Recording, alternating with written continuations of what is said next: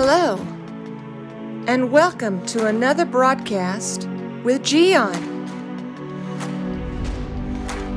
Watching this program, you are going to be inspired, challenged, and enlightened. Now, let me introduce to you our host, Gian. So many people love to watch westerns and other people like to see movies and shows that have to do with guns and weapons and the killing and all that right? All that has to do with the topic of today which is guns in texas. Texas is the kind of state where you will see in many homes a sign that says we don't call 911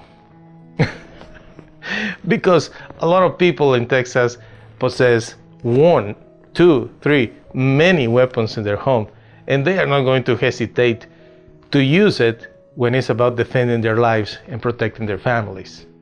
Now, you will find many also that they carry their weapon in their own vehicle, some with a permit and some without the permit. Some people are authorized to carry the weapon in many places, some are not, and still you will see that the attitude in general in Texas is if you are messing with me, you are in trouble. Don't mess with Texas. It's just a concept. That's what I want to talk to you today. It's important that you develop a concept of being able to defend yourself, not being a wimp, not being a crybaby. And that has to do nothing, has nothing to do with the fact that you possess a gun or not it's not about that. It's about what's inside of you. You know, whether you are a young lady or you are an old guy, you are married, single, whatever, it doesn't matter. Your age or your gender. What kind of person are you when it's about threats? What kind of person are you when it's about difficulties in life? You cannot be a wimp, my friend. If you are weak, the world will destroy you. You know, and you can see that, for example, when it's about health. A, a, little thing, yeah, the person doesn't want to go to work. A little issue, the person doesn't want to do this because it's too much trouble. It's just a, a meek, not meek, a weak mentality. You understand? A weak mentality. It's like, I'm too weak to do this. I'm too fragile to do that. We understand that there are people with limitations, physical disabilities, and stuff. But you will be surprised how many of those people that they are with disabilities, they are quick to defend themselves. Why is that? Because they are, although with disabilities, they are strong. So what about you? You and the challenges that you have today, are you weak? Are you a crybaby? Or you are strong? That is what I want you to get today from this message. It's not about the weapon, my friend. It's about your attitude to life. In life, you will have problems. In life, you will have tons of difficulties. You have to be strong. You need to believe in God. You need to believe in yourself. And you need to know when you have to defend yourself, say enough is enough, and have the right attitude. Because everywhere you will face difficulties and challenges, everywhere you're going to find idiots that they will try to hurt you or take advantage of you or whatever.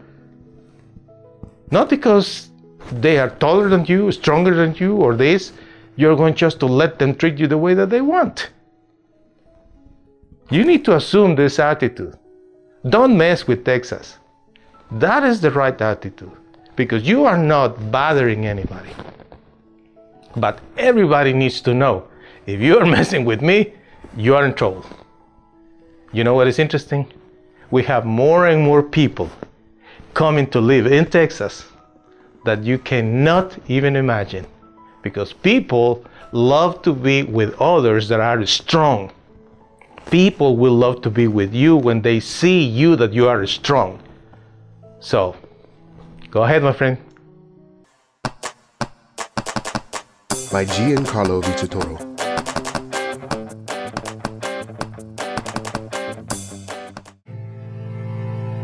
I know you have suffered. But what if you would have never met your mom because she died giving birth to you? That's the beginning of Simon's story. Then Simon's father died when he was only 15 years old. He was sent to a foster home where he was bullied, humiliated, and there was no one to protect him. But Simon decided to find a way to get his revenge by studying and becoming good at sports. He won a scholarship, and soon he started his own business, Simon's Yardwork. Mean people were envious of his success, but one day, Simon met and fell in love with Jackie. They were happy until the FBI arrested Simon due to clues that incriminated him with several murdered people. Will Simon end up in prison? Don't miss the outcome of this story The Best Revenge, the musical that will inspire everyone to pay good for evil. Go to mygiancarlo.com to purchase The Best Revenge on audio and video.